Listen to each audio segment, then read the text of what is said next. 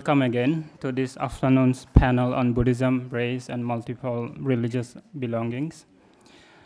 I am Tajay Bongsa, an alum of this school and a project assistant at Religions and the Practice of Peace initiative. We introduced the panelists in the morning, and I'm grateful for the opportunity to introduce this panel's moderator, Professor Janet Gyatso. She is a very loving and caring human being.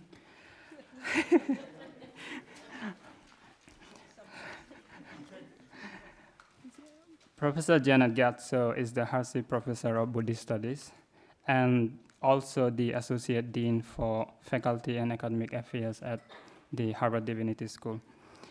Her writing has centered on Tibetan Buddhism and its cultural and intellectual history from the perspective of large issues in the humanities about human experience and its literary presentation.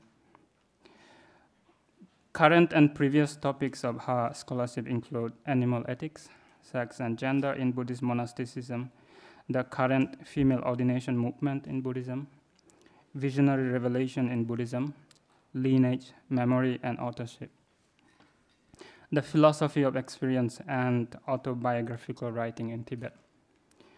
Professor Janet Gyatso is the author of Being Human in a Buddhist World, an intellectual history of medicine uh, in early modern Tibet. She is currently teaching a class named Forms of Life Buddhist, Buddhist Ethics for a Post Human World. Now, I would like to hand over the floor to Professor Janet Gyatso. Thank you.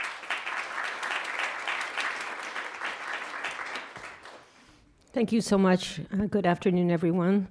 Thank you to, to Tajay. It's a very lovely uh, introduction, very, very just nicely said. Thank you. It's, I'm really happy to be here, and I'm sorry that I missed uh, the morning session, but I hope to get into the swing of where you're all at. But I heard it was actually very good and very fruitful for many of you. So I'm going to make a couple of brief comments, and then um, as I was asked to do by the organizers, and then we'll hear from the panelists, that the uh, organizers did ask me to talk a little bit um, about myself as well. Uh, but first, I'm going to read the questions for the uh, afternoon, uh, which were written by the organizers. So, um, how is it useful to think about racial identities and multiple religious identities intersecting? Uh, how does race factor into insider outsider dynamics of belonging in your religious communities? Looking at the intersection of Buddhism with other religious traditions, in terms of race, what has been your experience? And how do you engage with questions of cultural appropriation, questions of authenticity, such as in some kind of idea of real Buddhism? So those are the questions that were put to the panel. And this is a very, um, I'm not sure how relevant it is to the questions. I'll just say a few things, and I'm happy to talk further uh, as the discussion goes on. Um, uh, I'm just really glad to have this opportunity. I myself have been thinking, so I'm a professor of Buddhist studies and I focus on Tibetan Buddhism but very happy to have this opportunity to raise issues around race and intersectionality just because if for no other reason than they've been very much on my own mind these days, maybe in the past few years, obviously both uh, because of um, events and the way things are unfolding in our country and all kinds of issues that have arisen, you know, almost every day is a very, very critical and often very troubling issue. Uh, and I would say also, uh, as I'll just say briefly, um, in my own personal experience, issues around these kinds of issues around belonging and identity are very much part of my own history. And I would say um, I also feel that the that the questions that the questions that get raised around this sometimes bring us to the heart of some very very important issues in ethics and living together in our contemporary period. So I feel like it's sometimes it's a difficult discussion, and there's reasons for why it can be a difficult discussion, but I think it's worthwhile. uh, trying to have it as much as possible. And we, some of us have to go out a little bit on thin ice in order to try to explore how we're going to communicate around these issues.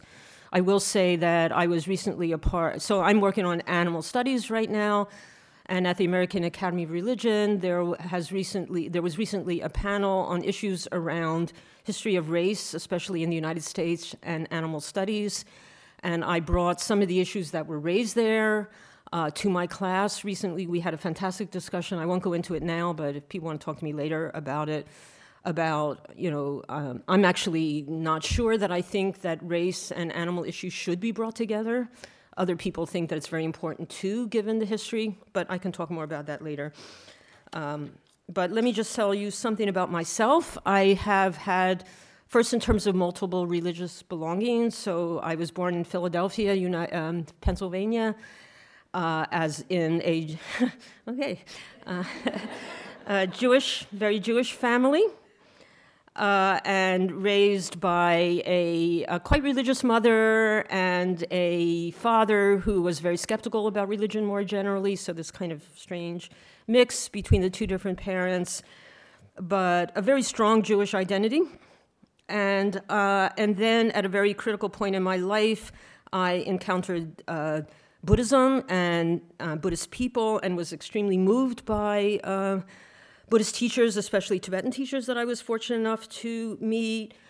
And I would say that, you know, in, in terms of identity, I would say I'm definitely Jewish. I'm very Jewish culturally. I'm very, I'm not necessarily totally buy into all dimensions of Jewish theology, uh, but culturally Jewish, uh, very much so, and was raised in a community which was maybe 85% Jewish in Northeast Philly.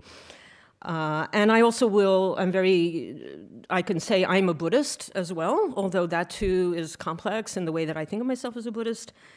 Um, I, most fundamentally, I don't really care about identity issues in either case. I mean, I realize that they're important and they come up all the time, but for me, it's not personally a problem.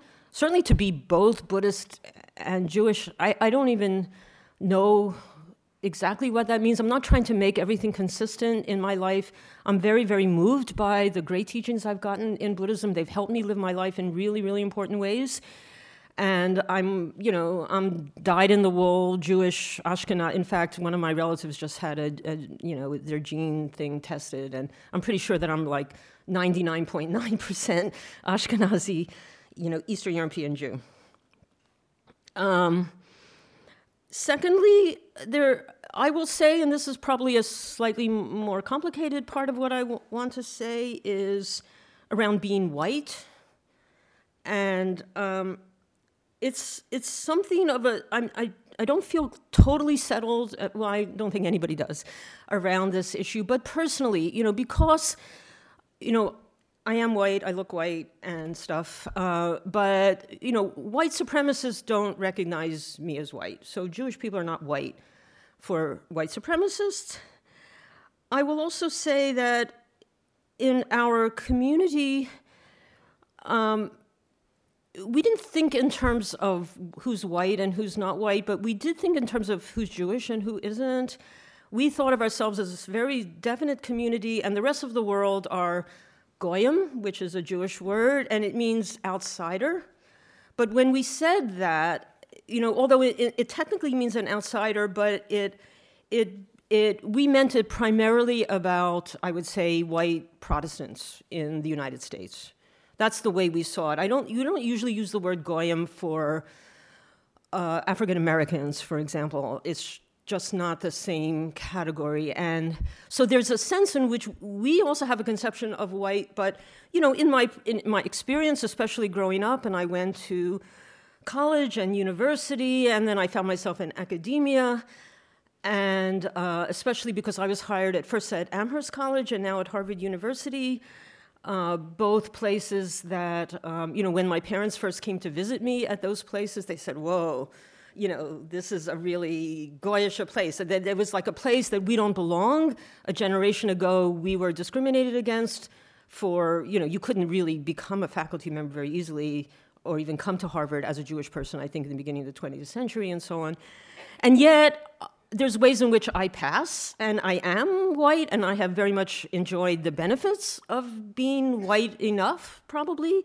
It's very complicated. And so now that these issues are coming up, I have, I have really mixed affiliations, and I don't really know what side of the line I stand on. And, um, and you know, sometimes I want to say, I don't have to locate myself, and in other times I recognize that I absolutely do, but it's just different ways that you locate yourself depending on what angle you're looking at it from and what the issue at hand is. So it's a, just a very complicated issue.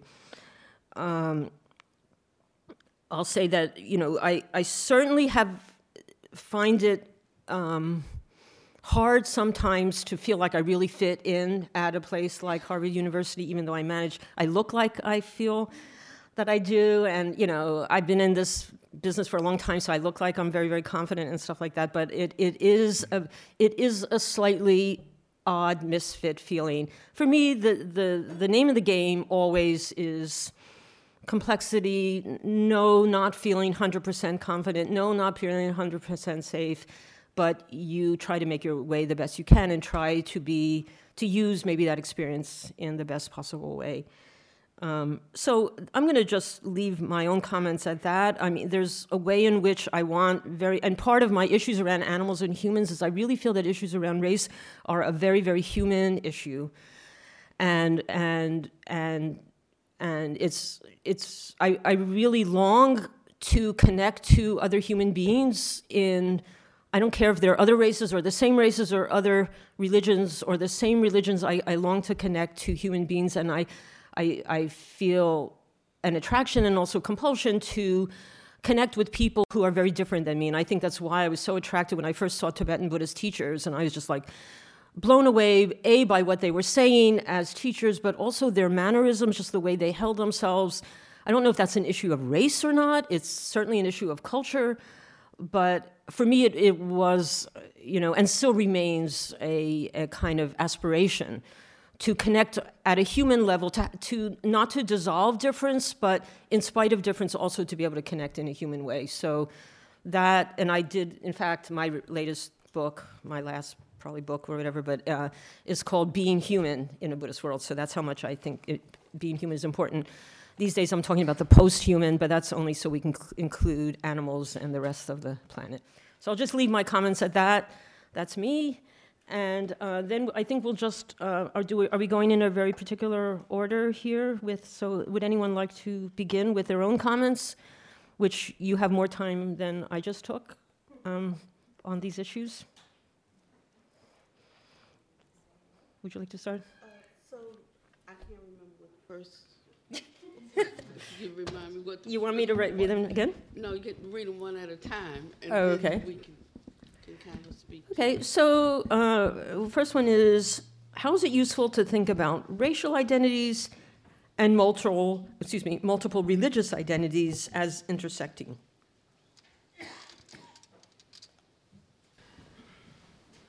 So for a lot of us, it's not an issue. It is our it is our life when we have some kind of spiritual experience, and just because I'm introduced to something new does not erase the experience that that I had. So for those of us who have had some direct experience, if somebody else read about something in a book and said, "I don't believe that," well, what does that have to do with us? And so, so I can hold fast to my Christian. Uh, um, experiences because they are they are real.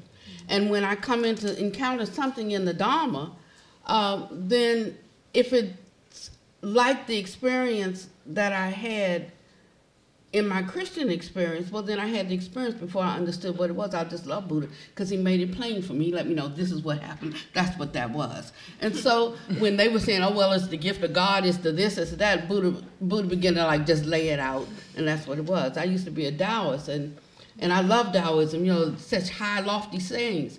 And my Taoist master took me to a Buddhist. Uh, monastery, and that's how I became a Buddhist and ordained that. He said, Buddhism is for you. I said, I was asking too many questions. He said, Buddhism is for you. And I said, no, no, I looked at that. I'm not interested in that. He said, no, that's for you. You know, and I'm so grateful because he sent me back to kindergarten because Buddha was interested in making it plain for us. Uh, and uh, And so throughout my time as a Buddhist, I've always encountered uh, the the Jesus or the God question. What what you know? What did you do with with Jesus, and what did you do with God? I didn't do anything with him. You know, I just let everything be, let everything be what it is. But you know, just looking for some point of comfort because they found something in the Buddhist tradition that was useful, but it was not what they were taught within another tradition. And the question is always, then what do you what do you do with that? I said, you know, God's a big boy. He can take care of himself. You know, he doesn't need he doesn't need our praise, our worship, our adoration. Doesn't need our defense. He doesn't need any of any of those things. But what he did say is, if you know you asked for something, would your parent give you something less than that? He said, then how about me? You know, if you ask me for good gifts, I will give you good gifts. And so I can understand that I was asking for something. And I found my answer in what somebody called Buddhism, but it was the mm-hmm. answer I was seeking while I was on that path. And so now that I'm clear, I just keep going. That's why I don't call it a this or that. Well, I do, but but I don't really mean it. You know, uh-huh. I mean, it's just a point of reference. So you know, if we come in here, we're not going to be talking about that. We're going to be talking about this. Nevertheless, the thread runs through through all of it. So it's been easy for me. You know, when I became a Theravadan, they were like, well, first of all, women can't be ordained. Ordained. Well, what? You know, a, a monk ordained me, I'm ordained. Then the nuns come back and and they say, well, you know, you need to be reordained by me. No, I don't. You know, well, you know, and so they want me to reordain again under them. And I'm like, no, no need. I already have it there. Uh, and, and then when I went to Thailand, they said, well, it's against the law for women to become monastics. Uh, it's not possible. And I got 55 nuns over there. But I just went and started ordaining. If I ordain them, they are monastics. You know, so you can't say they don't exist. You might not acknowledge them, you know, but they are there. And in time, you know, when sometimes it just takes a changing of the guard. When the old ones die, the young ones are all for it, and the thing changes. And so sometimes we just have to be patient and wait. Um, when I first started, I can't do some things because I'm in the deep south. When I got there, the first thing they did was sent me a news article, and it was "The devil has come to South Carolina." You know, now that wasn't a story about me. That was just to give me a, a hit, you know, a 411. They said the, the devil has come to North Carolina, and it was about a Cambodian uh, Buddhist community. So, you know, they were saying what they wanted to say. And again, I felt like, what does that have to do with me? Sometimes we do have to be courteous to others, though, mm-hmm. recognizing where they are, what their mindset is, and if you ever want to have an opportunity to bring more understanding, then you have to meet them where they are, not with fear, but just with under, just with understanding. You don't have to throw something in their face, but you just keep doing what you're doing, keep being who you're being, and, and you know, or like casting bread on the water. And after many days, it returns. Now I've been there 16 years, you know, and I'm a fixture there. Um, but it didn't happen overnight. I didn't force it. I didn't push it in their face and I didn't keep starting over. We can't keep starting over. We have to keep going.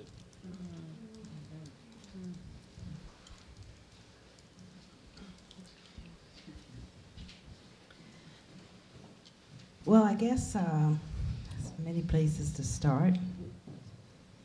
We talk about um, double belonging, and I just want to pay homage to um, a monk in our tradition, Brother Fabday, who was a Catholic priest before he was a stockbroker and came back in 67 to be ordained a monk.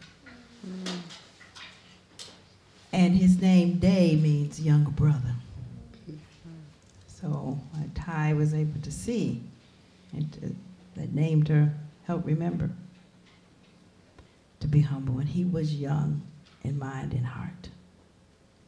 And Thay charged him with the idea of helping people to recognize that we have multiple roots of everything. And he referred to the religious or spiritual one as double belonging, what we call multiple belonging. And he could he would fill halls of people of every stripe who were grappling with their inherited religious root or spiritual root and what they were drawn to, whether it was Buddhism or something else. And at first, he didn't want to do it. But our teacher encouraged him. People need to know where they came from. And if you meet something new, you don't abandon a root that's painful. You embrace it, you understand it, you heal it. And by way of uh, not cutting it off, because you can't. Our teacher, among many, is famous for saying, you know, the Son is always in the Father, and the Father is always in the Son, and mother and daughter, etc., etc. And even though we think we're cutting them off, we're not. We're just cutting off some part of ourselves. So, you know, I'm born, and by the time I'm born, my parents had converted from being Baptist to Catholic. And my other grandmother lived as a domestic and worked for an Irish Catholic priest, who I grew up thinking was my grandfather, till I knew better when I was older. That wasn't right. Couldn't be. That was probably my first seed at this thing that now manifests as a monastic. And um, I went through school, Catholic school, my whole life. And I'll never forget the Sundays that my mother would wake us up. Come on, it's time to get up and go to church. Oh, mom, I'm tired. I don't, I don't want to go. Get up and go. Don't, don't, don't, don't you be lazy. But I say the nun said that God is everywhere. and if God is everywhere, I don't need to go to church. Get up out of that bed. but these were like early musings, early, and I didn't even know that then. I can look back on it now with insight, you know. And I started to seek to learn other things because I did not align with the doctrine of the Catholic Church. Catholicism is beautiful, but the folks who were mm, interpreting it uh, had different views. Mm-hmm. And so I looked and I saw and I, many things, and after many years came to Buddhism and ultimately became a nun. Now my father was a stalwart Catholic. You know, when you, I saw when you convert to something even more so than those who are born with it, right? And so when I became a nun, he wasn't quite sure. And he'd say to my sibling, is the cult, she's being brainwashed? Mm-hmm. They said, no, daddy, no, no, no, it's all, it's all okay. And I would come home and I would visit, and I'd always surprise him so he never knew when I was coming. And he'd be so happy to see me. And I never talked about Buddhism. I didn't push anything on it. If he had a question, I'd answered it, but he never really did. But I, all along, I was reconciling with him myself these things. And so I had an insight. And one day I sat down with him and I said to him, Daddy, I just want to let you know how grateful I am that you exposed us to the spiritual life. I didn't always want to go to church. I went to Catholic school my whole life, right on through university. But I'm deeply grateful because it prodded me to ask questions and to look more deeply. And there was a time when I was angry at the church too now, and Christianity and all the things that we know we see manifesting around us today. But I didn't want to let that stop me from really finding a spiritual home. And so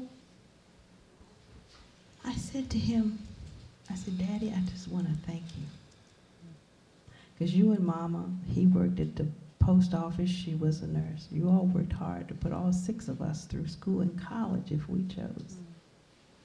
And I'm grateful for that dimension because now I sit here and I'm really happy and I'm helping a lot of people. And I'm grateful to you for that. And he just like, I can see that you're happy. Mm. And I'm happy too. Mm-hmm. Now, no argument, no pressure, no pushing, just sort of, as I'm able to get it myself, was able to have insights to share, to help another receive, and just be open. And I feel lucky because many in my tradition, you know, it's, it's difficult with their parents. So being able to sort of um, have that, that, that, that double or multiple belonging, because I was, I was interested in everything, in every, every religion, every spiritual dimension. I like to take a little piece of this, a little piece of that. And it's okay. And it's okay. And then I remember Thay and Dr. King.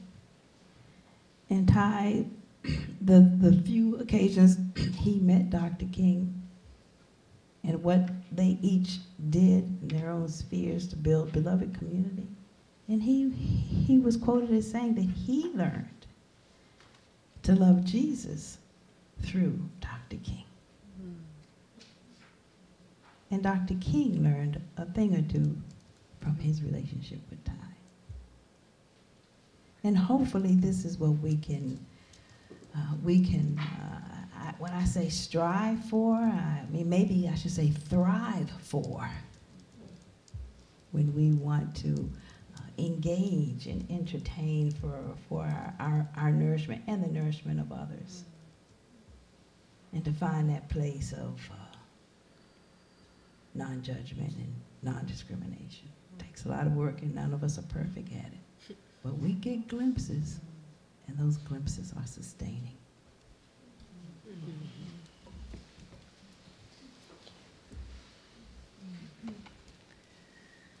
Hello. Um, thanks for being here. Uh, I can share two stories about religious or spiritual transition for myself, um, which resonate and echo with Venerable Pannavati um, and Sister Peace. Just, I so appreciate your like gentle fearlessness, like both of you have emanate this really amazing courage, and I appreciate it. I grew up an arrogant atheist um, in a family that uh, was so bought into knowledge as the ticket up and out that they tried to amputate a lot of spiritual faith connection. Not entirely. My mom my mom's Jewish identity was important to her, especially in terms of um, justice and resisting injustice. The, the religious and spiritual dimension was less so.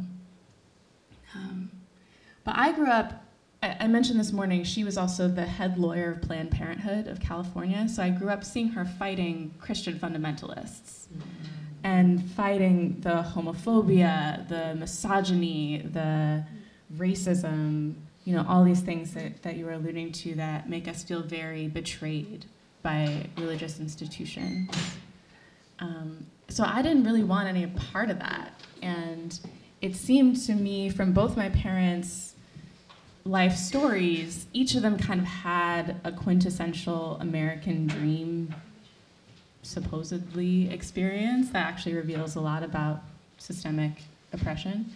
Um, but my dad was born in 1940 in segregated New Haven, Connecticut, and was one of the first beneficiaries of affirmative action and went to Yale at 16, where he encountered cherry bombs in the bathroom and couldn't play on the baseball team and these different kinds of experiences, right? And yet, to him, again, knowledge and education was the ticket out, was the ticket for class ascendancy, professionalization, um, and it felt good. Like it felt good to learn about the world and for him to have different kinds of experiences and and what his parents wanted for him. Um, so this multiple belongings question, I think, is really interesting, also in terms of American identity or what it means even to have an identity of being a successful individual in this neoliberal global capitalist world, right? Um, like, what is? I thought as an arrogant atheist that like if you could just get it all together in your life and maybe pass some progressive policies that help a lot of people, then you're good, you know. Um, and I came to Harvard as an undergrad, so I was at the undergrad campus, and there's a gate at that campus with this inscription that says, Enter to grow in wisdom, depart to better serve thy country and mankind, something like that. And this made me so skeptical because I was like, what wisdom are they teaching inside of here? You know? I was here between 2004 and 2008, so I witnessed the pipeline of seniors graduating from undergrad going to Goldman Sachs, Morgan Stanley, all over Wall Street, which then facilitated the financial crisis, the housing crisis, foreclosures that disproportionately impacted black families across the country in one of the largest thefts of wealth from black communities ever in the US. And I'm like, this is better serving our country and mankind. This is what we're being trained and prepared to do. So I was really hungry for wisdom. I was like, this can't be what wisdom is. I was really starting for it. My first uh, elective class in undergrad was on Indo Tibetan Buddhism. And I'm sure it was great for some people, but to me, it was just like dry as sawdust, and it was not speaking to the heart questions that I had or the practice questions. Hmm. So I kind of let alone and set it aside until I graduated college and was feeling lost and vulnerable. And I think lost and vulnerable is an especially good place to be for a spiritual openness and humility, right? Because the answers that we're seeking might not end up look like anything that we thought that they would. Um, it's also interesting to keep that in mind as an activist because we can become so convinced of our own perspectives as organizers, activists, as people who are constantly gaslighted by the system, which is telling us like, no, it's really no big deal. Just be patient. It'll, you know, no, no, no. it's not really that bad. Um, so, so there's a lot of tension and a lot of push and pull, I think, in the social justice community about how do we maintain a wide and open heart while also not buying into some of the bullshit of the status quo um, that would continue to further harm. So, my first sort of spiritual transition ended up being at Cambridge Insight Meditation Center, which was a um, predominantly white space at the time. Um, but I was able to stay there for two reasons related to kind of intersectionalities and, and belonging. So, one was that the first Dharma teacher that I saw give a Dharma talk was a black man um, who's a really beautiful George Mumford. Yeah, mm-hmm. yeah, so beautiful. Just his presence, you know, and his embodiment. So that really helped me stay. Um, and the other, I'm ashamed to say, was because of some of my internalized Western European rationalist enlightenment white supremacy, the relative absence of what I perceived as devotional practice made me feel more comfortable like, oh, this is a space for people who are intellectual or you know you don't have to believe in things in order to do this practice. You just have to try it and it's very scientific. And again, I want to own up to the ways that I had internalized a lot of the anti Asian white supremacy that sees devotional forms of Buddhism as cultural baggage or as superstitious or as um, that infantilize these practices, right? So I had to kind of just get over myself eventually. It you know, took many years. Grateful for a lot of teachers on the path. And then the second spiritual transition that I had was much more recent. And I'm still really processing it, which is that. So I first entered in a Theravada or insight tradition coming through. It was both like CIMC, so like Burmese and Thai, and then also in the Goenka schools, which I entered predominantly because they were like free. um, and, and I loved like the service dimension of it too. I served a lot of courses and lived on the campus. Um, but one thing that I have been challenged on in the current Rinzai Zen uh, tradition that I'm studying, which is a much more martial arts focus, we do um, sword fighting, we do archery, all kinds of other practices.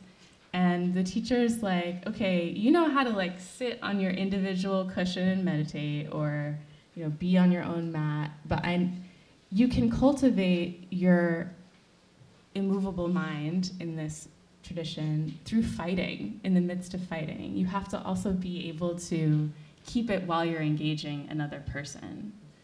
Um, and I think that's been a really hard, actually, and useful kind of bridge between how so much of my life and my energy is spent thinking about systemic issues and systemic oppression and how do I as an individual fit in with these historic and global systems or it's like introspection and looking at my own you know this karma this these habit patterns. But to do it interpersonally in a in a responsive way oh it's so hard. Mm-hmm. It's so hard.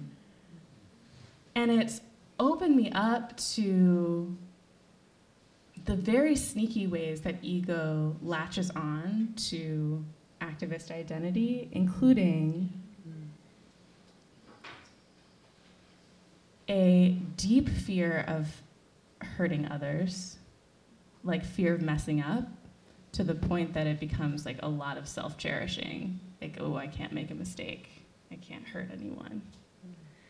Or a need, a desire to overconsume news of other people's suffering so that I feel like a good person who's in the know hmm. about what's happening in the world even if I can't, the news about it doesn't help me serve anything. It's just, but I f- can taste that. Mm, like, I want to be a good revolutionary, so I need to know. So those are my very um, laypersons, like average person trying to trying to figure out how to live this life and still very much in process. But again, grateful, yeah, for all for the many beings and many bodies um, who have made these practices possible, and for the many beings and many bodies who are continuing to allow the practices to unfold and include more and more and more people in them. Thank you. Thank you. There is a chime that I was given as a gift in a time of struggle which reads, There is no set path, just follow your heart.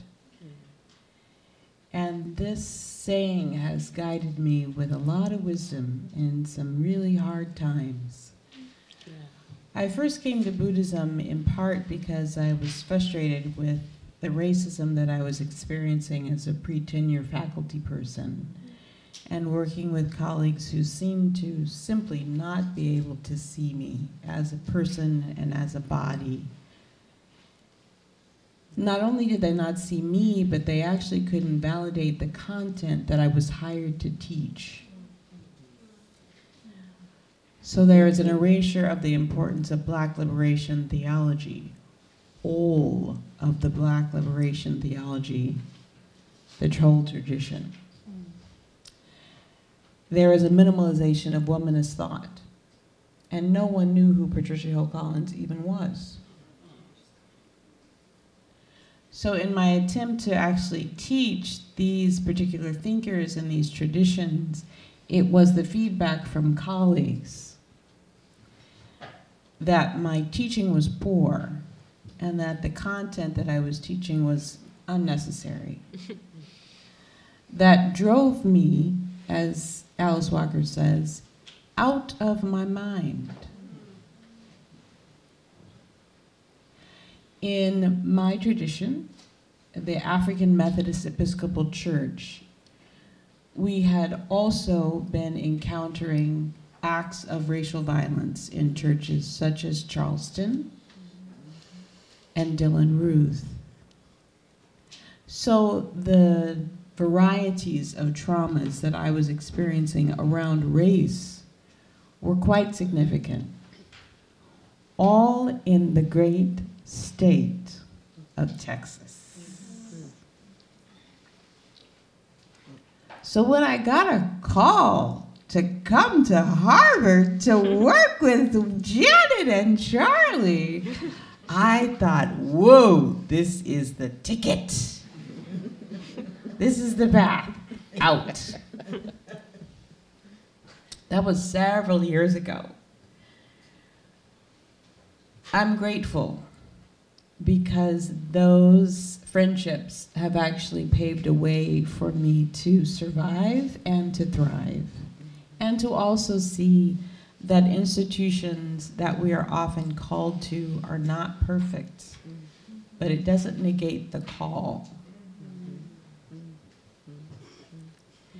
And that institutions can be changed and transformed over time. Yes.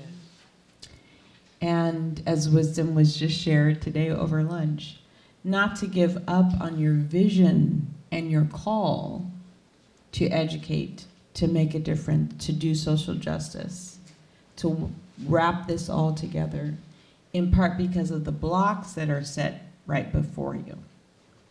Or in some cases, the institutions that seem to be blocks right before you. I can say, honestly, after 15 years at being at this wonderful institution in Texas, I have actually seen a change and a major transformation. And a part of that transformation came by coming to courage in the Buddhist tradition and becoming a practitioner of meditation and finding the courage to then introduce an academic program such as the first African American Studies program at TCU.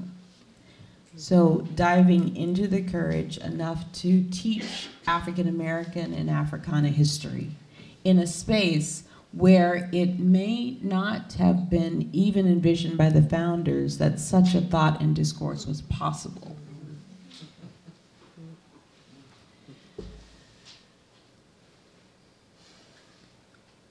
I'll share also that I serve as a Christian minister, an ordained minister in the African Methodist Episcopal Church. So that the reality of Charleston and racial violence in faith spaces hits home for me deeply. It was in that same church that I, Sunday after Sunday, watched my father God bless him, fall asleep every Sunday at the sermon, during the sermon, and wake up after the sermon at our dinner table, ready to challenge me about the theological precepts and frames that were in the sermon. My mother, raised in a Baptist tradition, was told very early that she could not be ordained because she was a woman. And so the reality of sexism, in the Christian tradition at least, was introduced into my life very, very early as a form of silencing of my mother and my aunts and the women in my family. So that when I actually became ordained much later as her daughter, I was the first woman to be ordained in our family. My mother, about a decade later, became the second.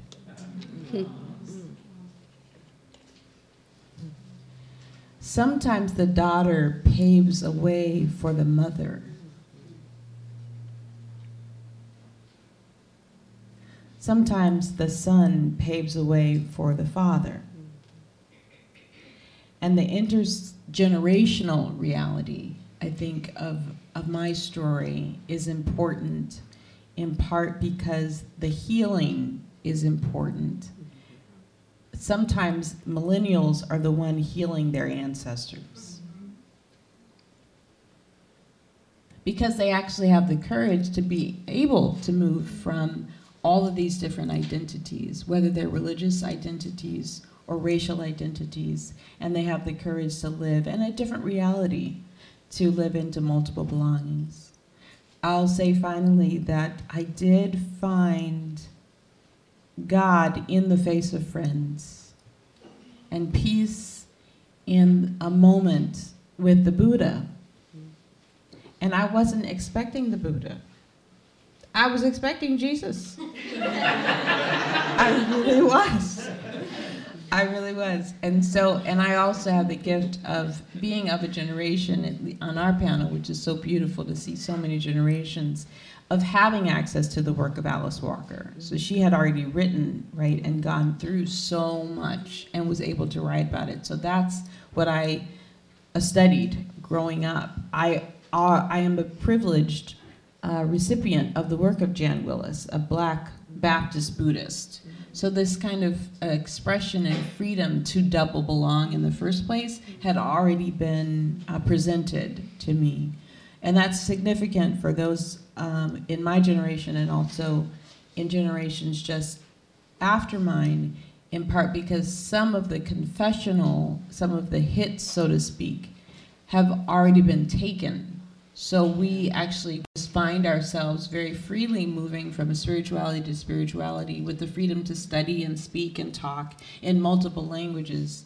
Uh, sometimes unaware that it was really difficult yeah. for women in the first generation to be the only woman at in the table at the table or in the classroom. It was very difficult to be the only Christian in a Buddhist sangha and to have to not speak of one's Christian identity uh, for fear of what it might be and how it might be perceived, either in that Sangha or by their church. Uh, there are many of us who actually embody double and multiple religious belongings who just didn't have to fight those fights, so we actually live in a kind of freedom now. That freedom is called many different names.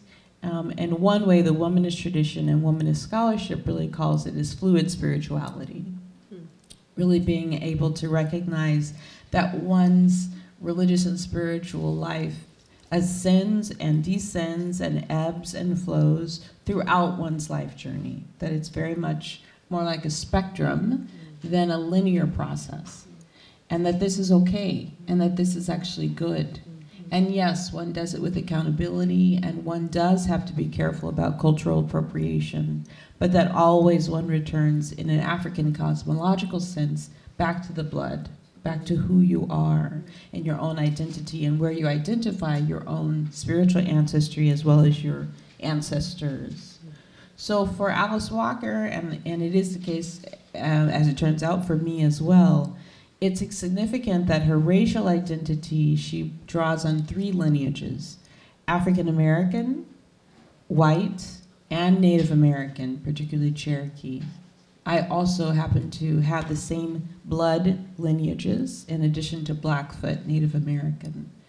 So when I go to my sitting mat and come to a space of the view and I feel held by spiritual ancestors and connect with that love that's holding me so that I might be able to deepen, I'm held by those peoples, those spiritual ancestors who also have particular religious and, and also racial identities, which are significant for me in where I am in my own consciousness. Now, I have recently just been with family through a crisis. We've had, uh, I have a three year old niece who um, is healing now, thankfully, from pneumonia. And it caused a moment of radical self love and radical family love and radical love, in part because we're also in the process of saying goodbye to a cherished aunt. So these paradoxes are at play just right now in my family. And also all of the different issues that can emerge when one is moving through family crisis well, they pray in the name of Jesus, so I don't know if I can pray with them because, or, Well, I think she meditates. Does she pray in the name of Jesus? I don't think she. Should we call her or not? And then finally, you know, the wisdom of my mother and the wisdom of uh, that occurs right there in the moment. Just everybody, just send good love, okay? just this is this. The reality is the baby got to be healed. So whatever you practice, practice something. But that's a good piece of wisdom, and, and Alice Walker has said the same thing. If one is an activist, particularly, one is conscious on any level about justice in our time, you need a practice, something to hold you. We need a practice, community, something to hold us.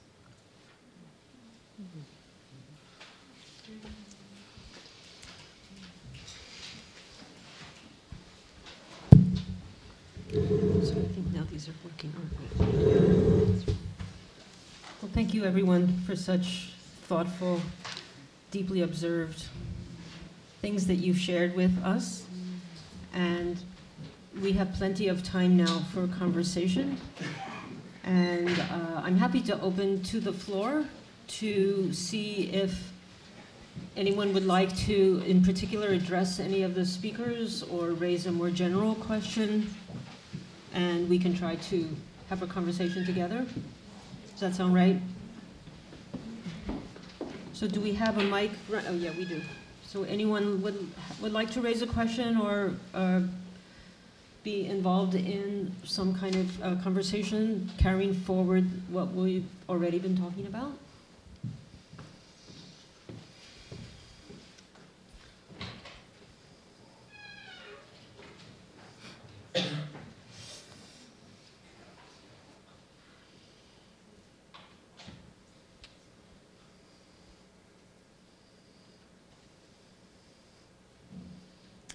I can ask a question, but um, this was something maybe that was more directly tied to the last panel. Um, uh, I see some familiar faces from our workshop on embodiment in the practice, um, the first fi- foundation of mindfulness, um, mindfulness of the body, that happened last Saturday. Um, and something that the teacher shared was uh, a study that um, people who practice meditation in the U.S. have like um, same or worse ability to like sense into their bodies than people who don't practice meditation at all. And and I was thinking about that in relation to whiteness and like being disconnected from like I actually don't have awareness of what's going on in my body right now. Um, so I was just curious around like, uh, and please, if this is like come on, that was last last panel. Um, but I'm curious about your practice. I heard, like you shared some of your practices around like embodiment and really understanding the body as part of liberation necessarily. Um, but I wonder if if you have any more uh, wisdom to share around like embodied practice and calling others into um, like we're bodies. um, yeah. That's it. Thank you so much. An interesting question. I don't know, maybe each of the panelists might like to address it very specifically about embodied practice and bodily practices that you find are helpful.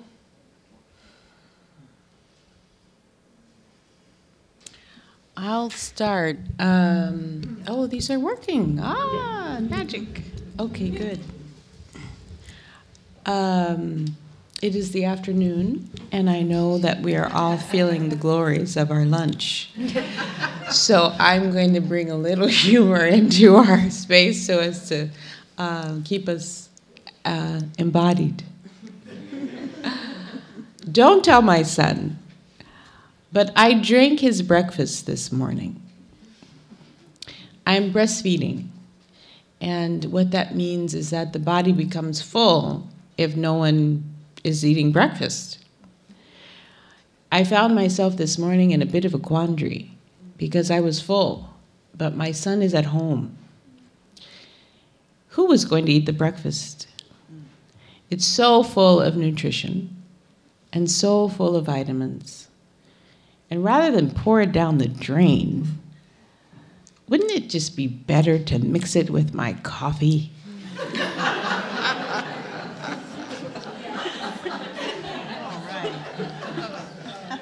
You asked for embodied? Going there.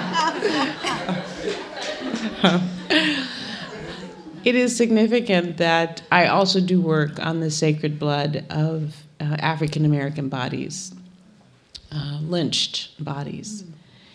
And to me, milk and blood um, that have been soaked into Earth Mother is important for us to look. The mingling of all of these nutrients is important for us to look at.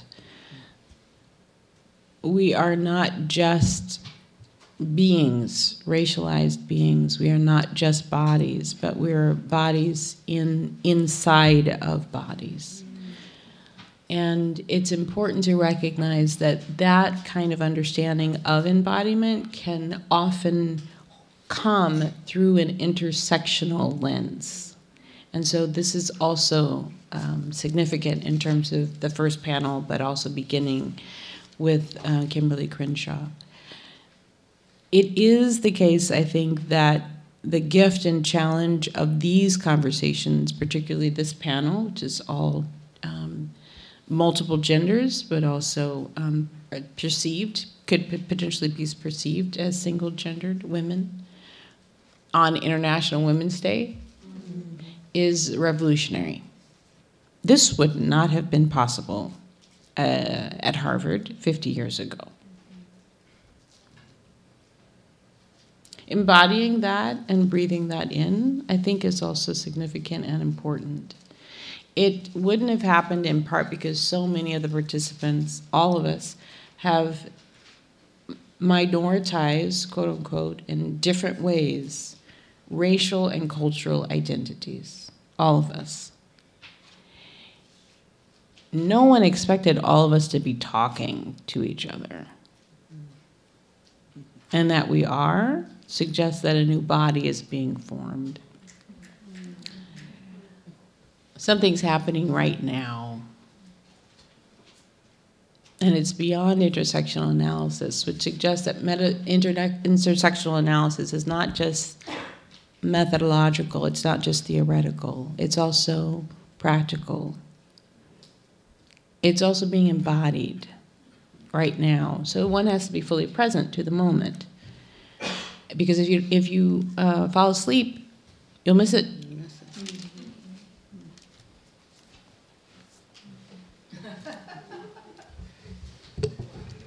So I think we sagged a little bit, and I think that that's all right.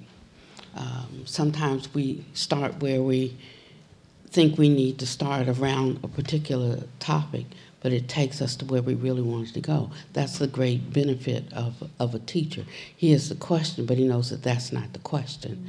Uh, that the asker of the question doesn't necessarily know that they even have a question or exactly what the question is, but the one who can perceive what is the deeper question um, can can make that can make that plain.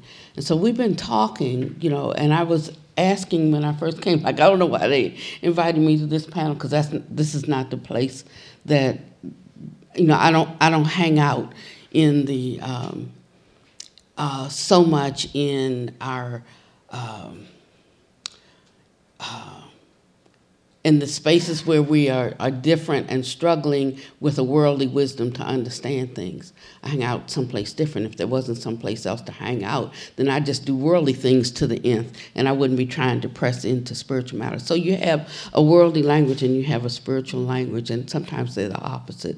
So when the Buddha is talking about uh, about birth, you know, uh, he's talking about dying. When he talks about death, He's talking about being born. And we're like, what's he talking about? That's why we don't understand half of this because there's two different jargons, you know, around two different, two different areas. Uh, and if we can make that transition, you know, from all of these external things, you know, if I want to know about um, uh, just treating others like I want to be treated, You know, just that. I don't have to break it down into all of these things that we talk about. You know, just compassion. You know, wanting, not wanting to do to anybody else what I don't want done to me. Now, if we sat around the table and we just talk about that, now we're going to penetrate and get to something real that we can't can't um, you know wrap up in our fancy words and our intellectualism. Just leaves you nowhere to go but to dig deep into the flesh. I need to treat you like I want to be treated.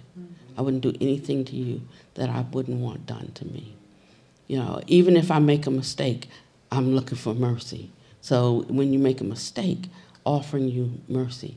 You know, so we need to keep it elementary because that's the only way we're going to go deep. When we start swinging in the rafters, we're like just regurgitating concepts and opinions and ideas. But if we just take it down to the ground and we start at ground level, it's nowhere to go but to cut into the flesh. And so that's why we don't get there, you know, because we keep it with heady, high words swinging in the rafters. To go there is to be a little bit too real. To go there is to really touch someone in their inward parts. To go there is to tear down the the lines of demarcation between me and between you. To go there, I can't keep alive this notion of racism. To go there, I can't keep alive a sense of a separation. You know, so a lot of times we're talking about not wanting to be separated, but yet we keep the conversation around separation going. You know, and so the only way we're going to get somewhere is that we have to drop our lines of separation and just start at ground level and cut and cut deep. When we want to have that kind of conversation, then you know, then I'm interested because it takes it out of an academic realm into an experiential experiential realm.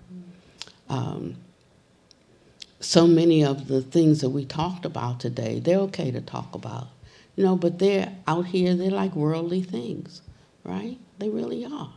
So when the Buddha's talking about uh, getting to this place within your practice, the whole purpose of practice being to take you to where you uproot yourself from the, the I-ness throne, getting off the throne of the self. But there is something on the other side of that. What is that? You know, you need to penetrate to what that to what that is. You know, so we talk about meditation, we talk about concentration, we talk about, you know, single pointed awareness. We talk about all of these things. But what after that? That's like a doorway. You don't just go in the doorway and stay. You penetrate to the other side and you find out what's on the other side of that. There's something on the other side. And if you don't think there is, then there's no point in embarking on, on this journey you know but if you do think there is you have to stay with it until you get to the other side and see. He said i can't even describe it to you. It has to be known directly but i can tell you this it can be known. And until western buddhism starts moving towards that we're, we're going to just be having conferences and panels and talking and, and all of that because that's going to take some real some real practice some real practice. So I, actually i thank you i thank you for your question because when one is, is disembodied, one's not in touch, you know, with themselves, ain't nowhere to go with that. You know, who am I going to talk to? A ghost? You know, it's nowhere to go. It's nowhere to go with that, right? And so one has to turn in and find oneself. And when you find yourself, then you find me, because I'm no different than you. you know? There may be a difference in color, you know, but I'm no different than you. And penetrating to that level, that's the beginning of spirituality. And it's just as real as science. Yeah? Okay. I'd like to respond to the question a little bit too and maybe raise a question around it. Uh, at least for me, one of one type of embodied practice that is I'm very interested in and I try to cultivate is um, expanding the, the range of my understanding beyond the intellectual, beyond the academic, beyond the cognitive, into the realm of what we know through our bodies. And in particular, in the question of interacting and communicating with other people, uh, what we know uh, by virtue of what we say to each other, and also I'm interested in what we know by virtue of how our bodies are signaling.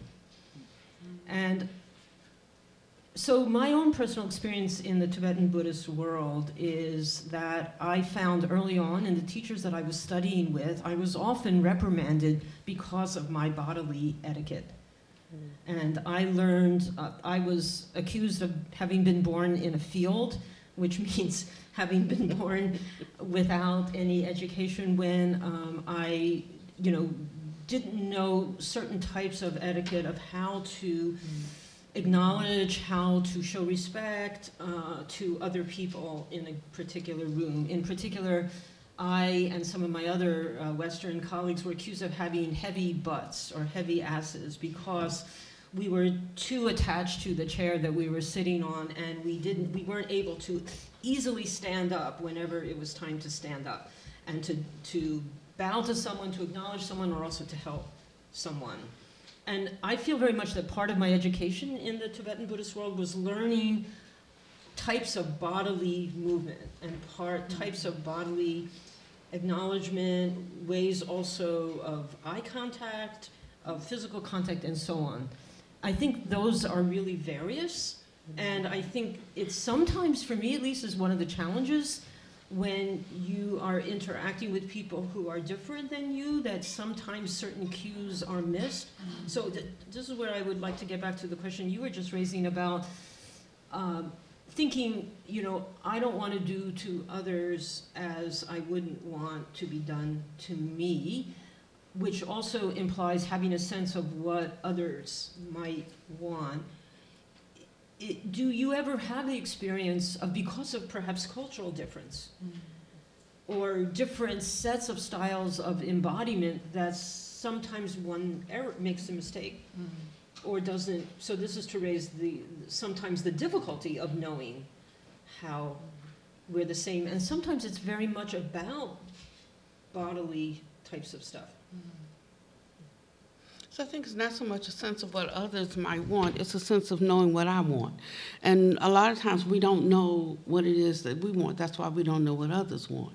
Uh, but once I know, when I'm very firm about what it is, that how, how I can recognize the, um, how I can recognize courtesy, how I can recognize forgiveness, how I can recognize the, the ways that I recognize it.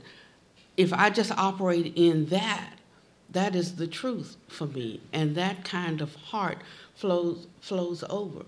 Sometimes um, I understand what you meant about that that kind of training. It's like in my center, uh, like if you're, uh, we're not used to, from the time we're young to the time we're old, we're not used to squatting, so we have difficulty sitting on pillows. But yet we're trying to sit on pillows because you know you look more, you look more Buddhist that way, and so, so their legs get tight and they need to stretch them out. Now I don't say we don't point your, your feet at the teacher. That's considered disrespectful. You know, I just let them straighten out and say like, you can do that in here, but if you go someplace else, then don't do it because I don't want them to think I'm raising babies, kids.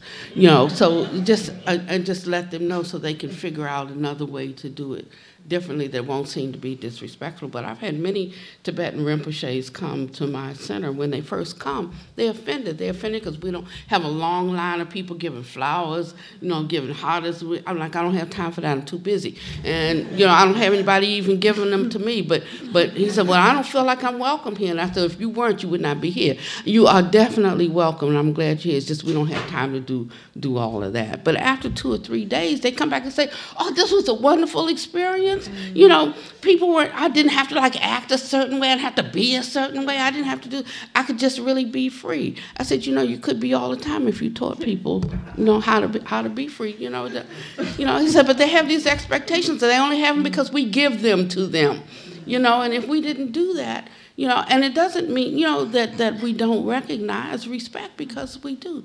But when respect comes, you want it not an enforced respect, you know, but, but a genuine, genuine respect. So just like those kids used to call me nigger when they started living with me, by the time, you know, they went through some time with me, there was a respect that they that they developed for me through my thought, speech, and action you know? And that's what brought about the change. I could have never said don't say this or don't say that you know? Uh, it would have been null and void. But you know whatever respect they wanted to offer you know they they they did. And so they changed but they changed by me not demanding anything of them because whether you give it to me or not doesn't doesn't really matter that much to me you know, I just need to know who I am. When I don't, then maybe I'm going to get nervous and I'm going to come and make a demand on you. You know, and so so it's ways like that. If we took everything, like right down to its root level, like that, we'd start to be making progress. Again, studying the Dharma is not you know that's not the work it's cultivating the the behaviors that are based on the mindset However, we think and ponder, that's the inclination of our mind. What do you think and ponder on? That's it. In the back, yeah. Oh, sorry, okay. Thank you uh, for that question on embodiment and the answers that we have gotten. Um, I would just say that my first conscious awareness, of ancestors in me, happened when I was a nun. And I was all ready to roll up my sleeves and pick up the pen and want to write the story that I shared with you earlier today about the headscarf. And I was all ready and excited. I said, okay, I'm going to write this. It was going to be published in our local magazine. And I had a piece of paper, and nothing was happening. And I said, what? What? Put the pen down. What came in? The ancestors said, no, baby. That's not the way we tell stories. it doesn't go from your head to your hand, it goes from our heart. That's the path. So if you want to write this story, you got to tell it. It has, we come from an oral tradition. Oh, Okay. Now, the good thing was I listened to that. And I found a sister, sister, this is a strange request, but will you sit down and listen to a story? So that I could, it could process from all this and through this channel called a hand and an arm and a pen. And it was such a, a riveting experience. It, it opened up those parts of me that I can name and those parts of me that I cannot name to what comes with what I'm already embodied with, but which forget which are the ancestors. The ancestors, your ancestors, my ancestors, our ancestors, all the same. It's one. And listening and continue to cultivate the practice of listening and when I would be in a different place, when I went to uh, Africa for the first time as a nun, and put my feet on Mother Earth there. And what a blessing. But I also saw the doubt that I brought with it because what I was taught, not good enough. And yet I saw all these beautiful black people who were running a country this was incongruent, but it was there, and I listened. I went to England and realized, well, wait a minute, this is the land of my ancestors too. Now, how am I going to reconcile that? Because in one hand, they're the slaves, and the other hand, is the slave masters. Am I going to be angry at one and try and heal the other? Not possible. Not possible.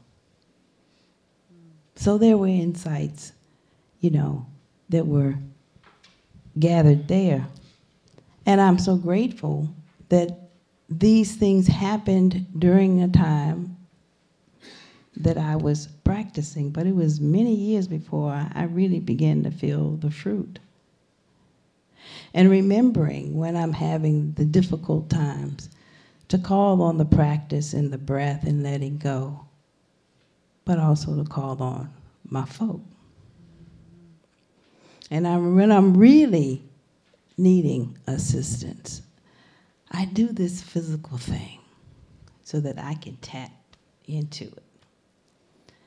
And I just have this vision. I see it in others as well as myself. That when I need that deep support, when I need to embody everything that's available but forget most of the time it's there, I just kind of shrug my shoulders. And a thousand wings on either side mm-hmm. manifest. And it's a radiance. And I said, What is this? And the word that dropped in was effulgence. Mm-hmm. Okay, y'all got my back. And tapping that and knowing and do and, and cultivating, continue to cultivate a practice to be in touch with the body in the body. Can I touch it? Can I remember to touch it when I need it? That's the truest practice for me.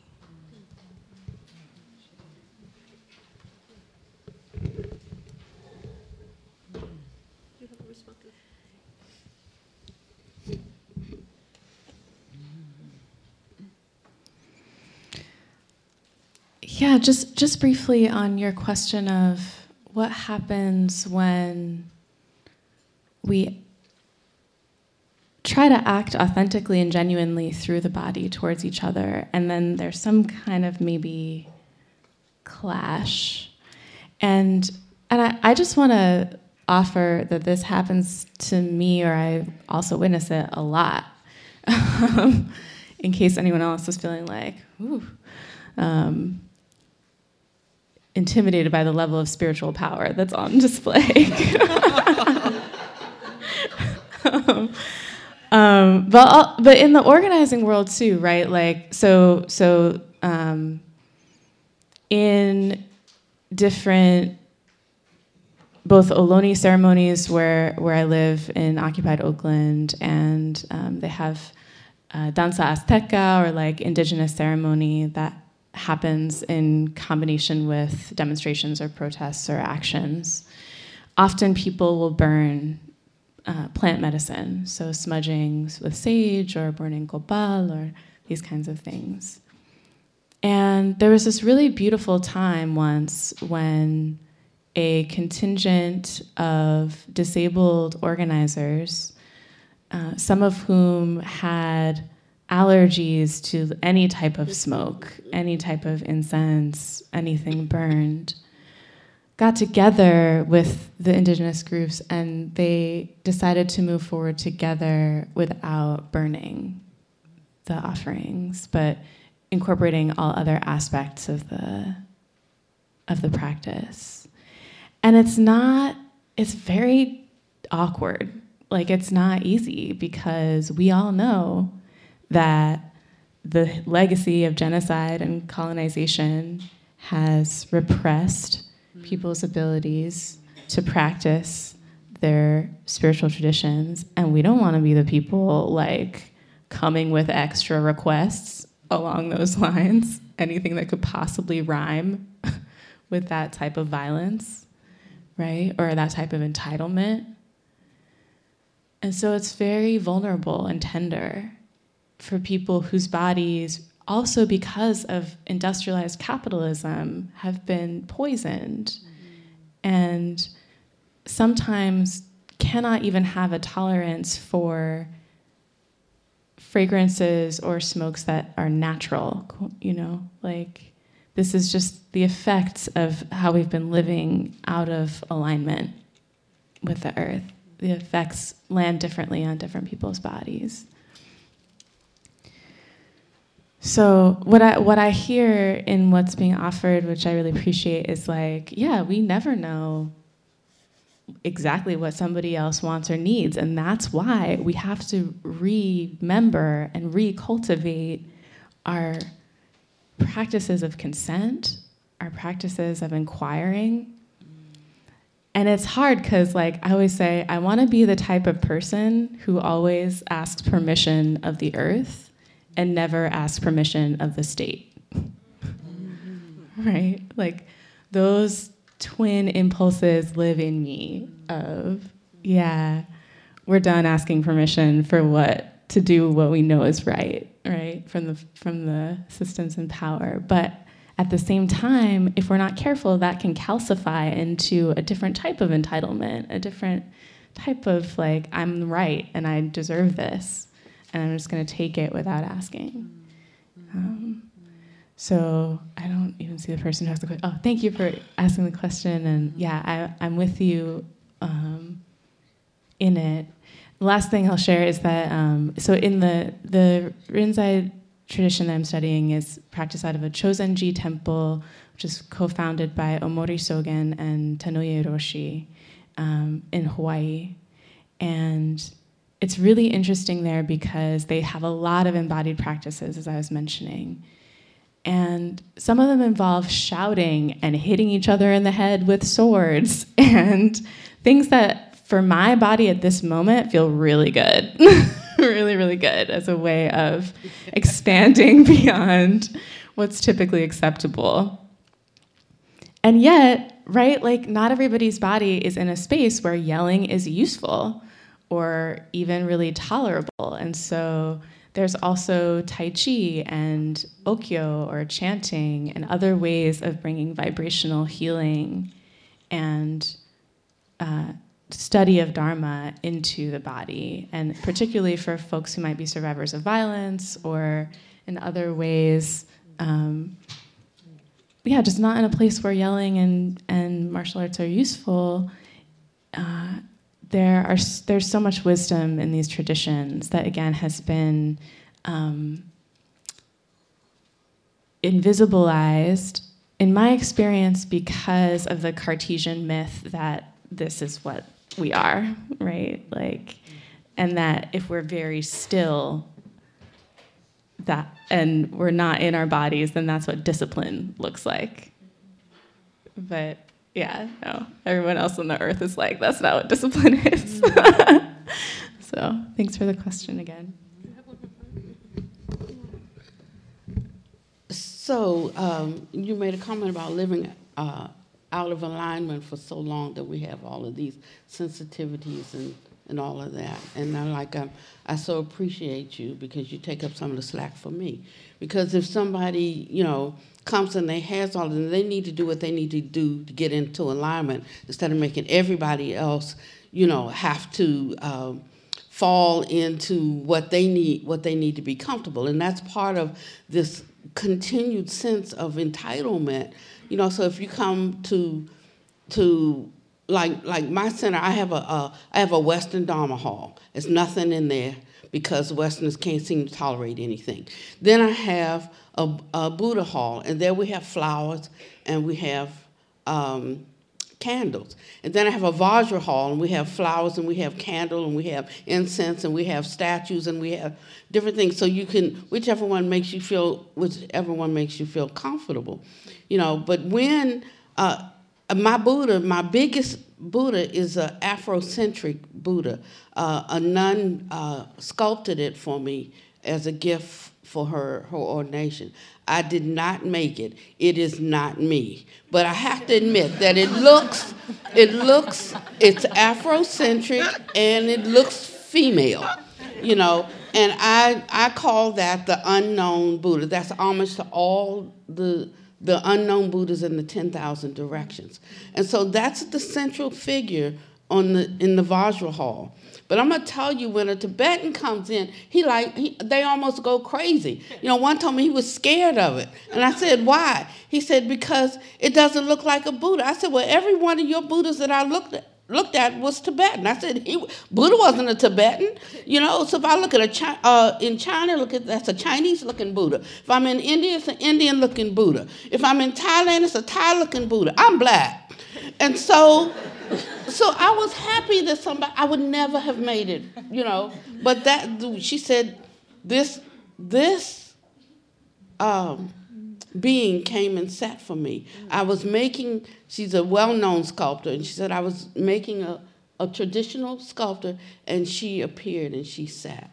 She sat for me, and uh, and so that was a, a channel by which uh, some. Um, inspiration came, you know, came to me. So I consider her a guardian of, of you know, Heartwood and the things that we're doing. So why should I?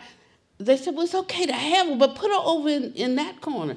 You know, because they want me to have a, a Tibetan or a Thai. I mean, when the Sri Lankans came, when they saw it, it scared them so bad, they sent me a, a five foot Buddha from, from uh, Sri Lanka, which I appreciate. It's in the Buddha Hall.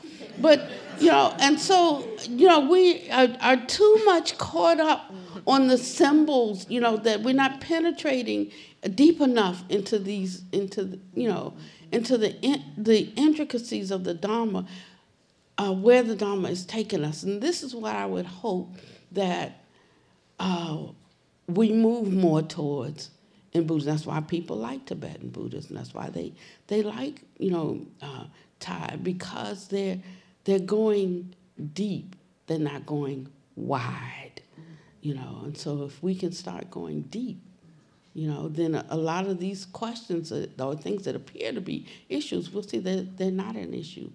They're not an issue at all because we can penetrate them.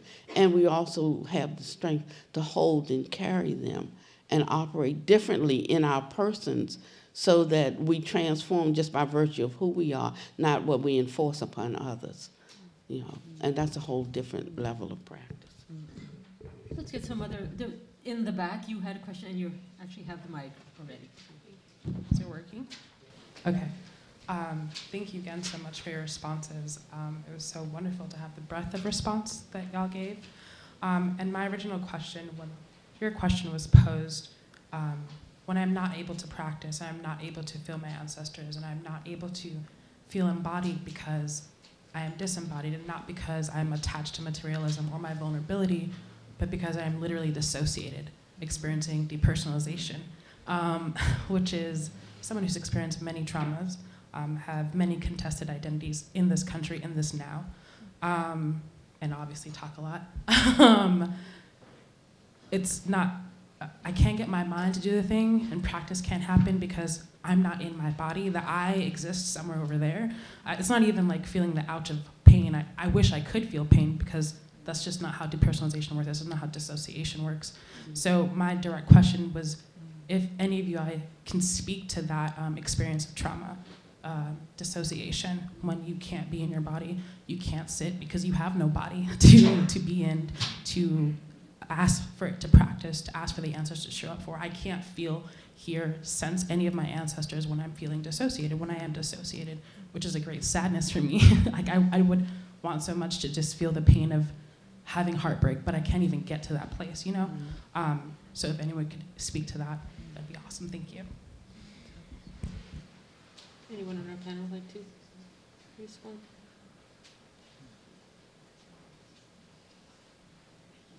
I'll just say simply, some things are better caught than they are taught, you know, and it would be useful to be in a, a, a one-on-one uh, type of uh, uh, relationship with a teacher, you know, like going to, and there are not that many places that have them. We do have it, but where you can uh, have someone who's working with you um, as you go through your process of reconnecting and getting back and getting back in your body. It's not a thing that's going to come by virtue of your head, you know, but it, it, it takes, uh, um, how can I, how can I say this? Um, it's like a retrieval process. And one who can be in bilocation can be with you and help retrieve that and bring that back to you and bring that back into your into your body. We see it a lot with cancer patients and people who are experiencing a lot of, of pain, uh, and they're out completely outside outside the body. Uh, so there is a process for um, getting back in, but it's not going to come through the head. Um, there needs to be someone that you can be with that, that helps guide. Yes, sir. Uh, yes, um, yeah. Um, I, my question was to Dr. Harris about um, teaching mindfulness in an AME church. How did you, how do you uh, bring in mindfulness to the church? And have you seen resistance from it because it's not technically part of the Judeo-Christian tradition? And I kind of want to know more about how you actually like practically implement mindfulness in a space that's normally African American. Thank you for the question. I do not teach mindfulness in the AME church. We teach yoga at a Baptist church. Um, and that's uh, for those who are familiar with the uh, varieties in African American Christian Protestant church tradition, there is a vast difference uh, between AME doctrine and Baptist doctrine. Um, it is significant that the Baptist Church is also in Texas. Uh, this is Friendship West Baptist Church, and I do not actually teach the class, but yoga is taught. Um, yoga, in the sense of one of the experiences that came out of um, Eric Garner and the movement of recognizing that the I can't breathe that he was uttering, um, literally that air was being choked out of his mouth, met for many of us. Um, it was a call for those of us who do practice meditation to recognize the importance of the breath and restoring the breath, literally the ability to breathe. Um, clean air, uh, which goes into environmental justice work, but clean air, but literally the ability to breathe, particularly for African American peoples. Um, at that time, moving through police brutality, attack after attack after attack, trauma after trauma after trauma. It opened up for us the conversation about post traumatic stress disorder that many African Americans and many peoples of African descent walk around with daily, um, but are afraid or unaware that they're moving through and moving with trauma this kind of consciousness has only come as a result of us being able to see an African Christ, a black Christ, an Afrocentric kind of spirituality and black liberation uh, theology. It has not come through an understanding of Christianity that's been passed down um, that looks white, that is to say, a white Christ. Um, or a practice of white Protestant Christianity. Um, so I just want to clarify that part first. Um, these questions are very much alive for people, and I, I love the language that we were using earlier in terms of process. Everyone is in process. Uh, when I, this is a different space, when I teach not in the church setting, but when I teach in, a, in an academic setting, um, and this speaks to your point about how fluid oftentimes teachers have to be because we have to have the pedagogical tools to be able to teach in a Sangha, to be able to teach in a black Baptist church, and to be able to teach at Harvard. Um, that necessitates, um, I think, for me in the in the classroom, there's a bit more freedom to be able to invite students to link into the scientific benefits of the neurological um, resting of one's mind. In part because working with students who are very very busy and often overworked, it's the one two minute time in their day that they can breathe. The consistent pattern here is the breath um, if one teaches mindfulness in any classroom, I do believe that they're on the right path, meaning that breath is restoring the breath is the work, no matter where it's being done. And sometimes social justice is teaching someone how to read. And sometimes social justice, the most radical racial justice one can do, gender justice one can do, sexual justice one can do, is teaching someone how to breathe again.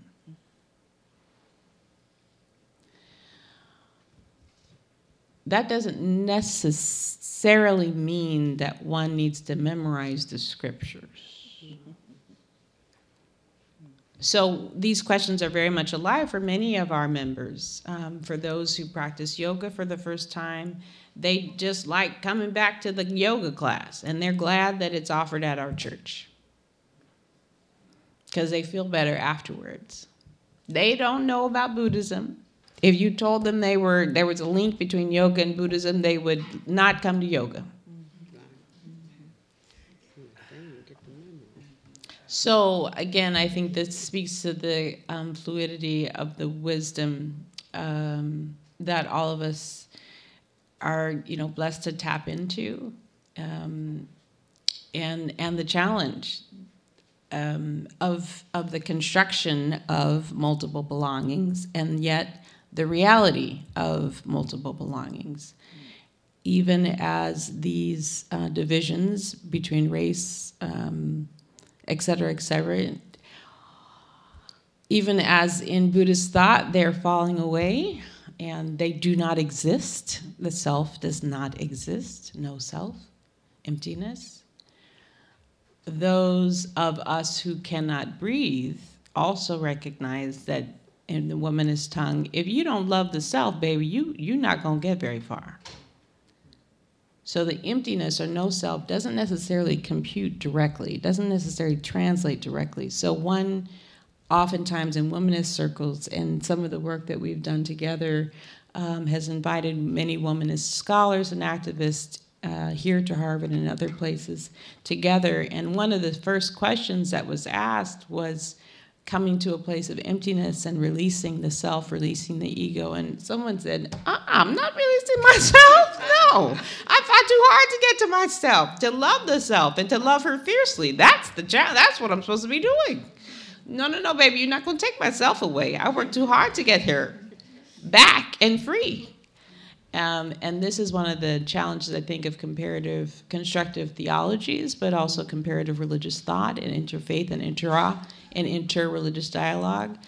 There's some translation that we still need to work on, and I think it's um, precisely these moments that you, that you all were both lifting of kind of cultural disconnect, where one is not dancing in step with the other, or one's physical body and the energy shifts between one body and another, a kind of cultural disconnect that's oftentimes what's happening in that moment. Um, so I, I, think what I would just end with to give you some wisdom, um, it can be done, but it, it's not always done, at least in my experience of African American Christian black tradition, by saying, we are now going to enter the path of Buddhism.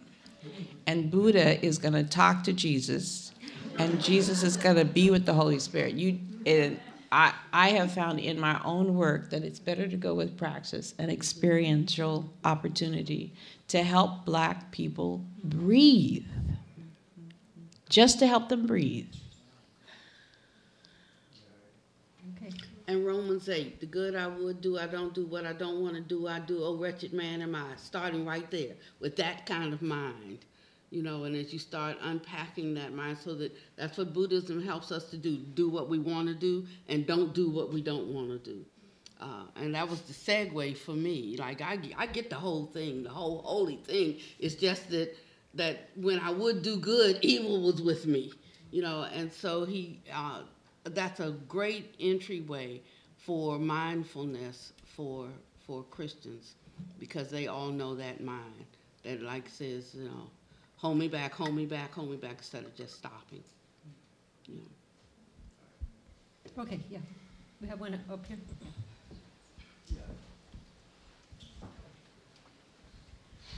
Um, so, speaking to um, embodiment and also disembodiment and how those things happen my heart's beating really fast right now. Um, so, okay, where do I begin? A, a first thing is that um, hearing you speak about being able to go to the root and not do like a lot of intellectualization and to and how that leaves you the, the only place that leaves you is to go into the body and and cut into the body um, and how we can get really caught in like worldly things and and all of that and i'm a person who really struggles with that um, and who entered spirituality as a way to escape the world and escape my body, like seeing my body as part of the worldly things that I'm trying to escape because it didn't feel safe.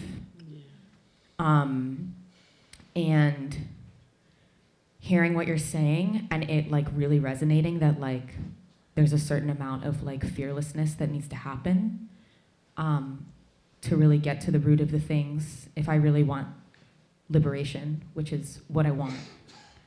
Um,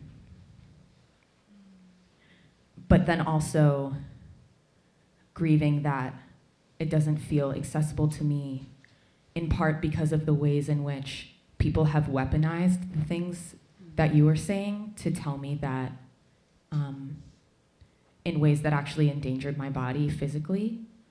Um, by saying that like racism doesn't like land in the body and live in the body and like all of those things. And so I'm sitting with that and like was sitting with a lot of resistance that was coming up in me when you were speaking at the same time as like a lot of resonance um, and just like sitting in that conflict. Um, and so I guess in also thinking about disembodiment, it felt hard, hard for me, like in, in hearing your question too, um, that like I don't know, I'm struggling because I feel like even when I'm disembodied, like that can be practiced too. Um, and that like return is only possible if disembodiment happens too. Um, like that that's that's part of this the turning. Um, yeah, and I, and I'm just I'm thinking about embodiment and I'm thinking about being called to be embodied um, and to drop these other things, but those other things make it really hard for me to be in my body. And so sometimes hearing this call to be embodied as like this call to endanger my, myself, um, and then experiencing times where I've like forced myself into my body. Um, and like re-traumatized myself be- because of like forcing myself to be in my body when it was actually not safe for me to be in my body. Mm-hmm. Um, and so I'm having trouble formulating a question, but you all have great wisdom. um, yeah, and so I guess I'm I'm just really struggling with, or maybe grieving. Um, maybe sitting with yeah maybe i'm just sitting sitting with that grief of, of what it means to be called to be embodied um, when these things that like do live in intellectualization like actually like land on my body all the time um, and like not knowing how to release and like trust that i'll be caught or even quite frankly that i will live um, if I drop those things.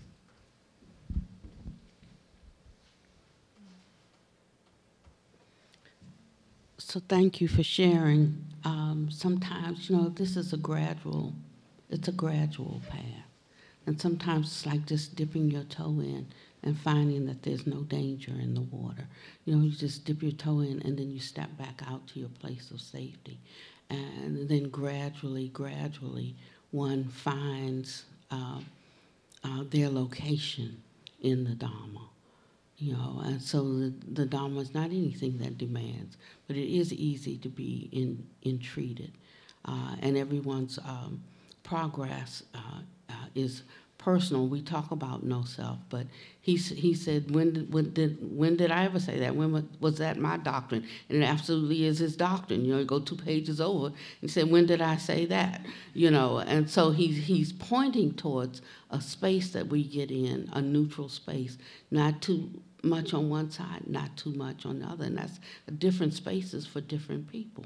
You know, so that's why it's so important to begin to know myself. I know I'm not safe, know, it being in my body, that's where I start. That's not where I forever end up. I have to take times of crossing that divide and then stepping back out until I find a place of comfort, a comfort in there. And that's why it takes having a relationship, you know, with a teacher who can help, who can help you um, uh, bridge, you know, uh, bridge that in in your life. It's very difficult to get that through books or through uh, going, you know, to a sangha where you have a 45 minute Dharma talk and 45 minutes sit and bye bye. You know, it, it takes uh, a kind of, of ministry to bring about this kind of healing, and that's not what we have in Western Buddhism. We don't have that kind of ministry to the whole person you know, but I think it was what the Buddha was talking about because we can see it in other traditions that we have been a part of that have been rich for us, so much so that we're longing for them, but we just don't want to go back to the, you know, outer containers. But there was something in it that we found that nurtured, you know, and brought healing, and we're trying to figure out how to graft that in, in, into this, you know. And so that is born out of our own experience. It's a matter of touching that experience again and finding safety. You know? I think we have an urgent question in the back, which is relevant to what we've just been saying. This is probably going to be the last question because we're almost at the end of our period, and then we'll have a brief break mm-hmm. and then come back for some further conversation. Questions. I really appreciate Yeah. these Yes, go ahead. So, listening to you all talking about this um, disembodiment, I was thinking about um, these 12 step programs where people keep falling off the steps and going back on. It, it just seems to take forever if it, if it you know, does succeed. And I'm, I'm wondering if you all have dealt with um, a Buddhist model of, of dealing with these um, you know, substance abuse types, of addictive type of um, behaviors and um, mindsets, and if you all could speak to that.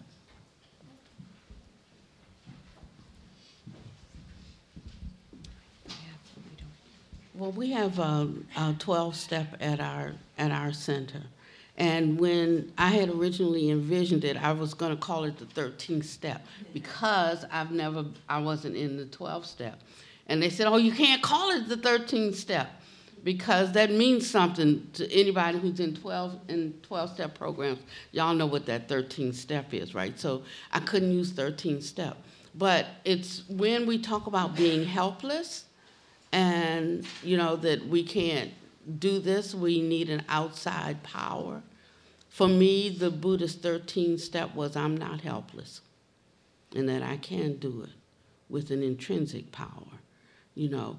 And so i looked around for a program but um, we found uh, three i think three buddhist programs and we use one of them right now which is which is refuge recovery. And uh, I would say uh, maybe uh, 20% of my sangha started just coming to refuge recovery. But it was just a little bit of Dharma because they weren't Buddhists, you know, but enough to make them uh, say, what else, you know, what else can I, I want to know more. And then they filtered over and became Sangha members, but, you know, most of them were, were Christian or, or not just um, so I know refuge recovery is, is good. Um, what's that sister? She's got a program too. You can, Valerie, right? And Valerie uh, uh, has a has a great program as well. uh, Valerie? Eight-step recovery. Eight step, right. So if you just Google Buddhist uh, recovery programs, it, they will come up for you.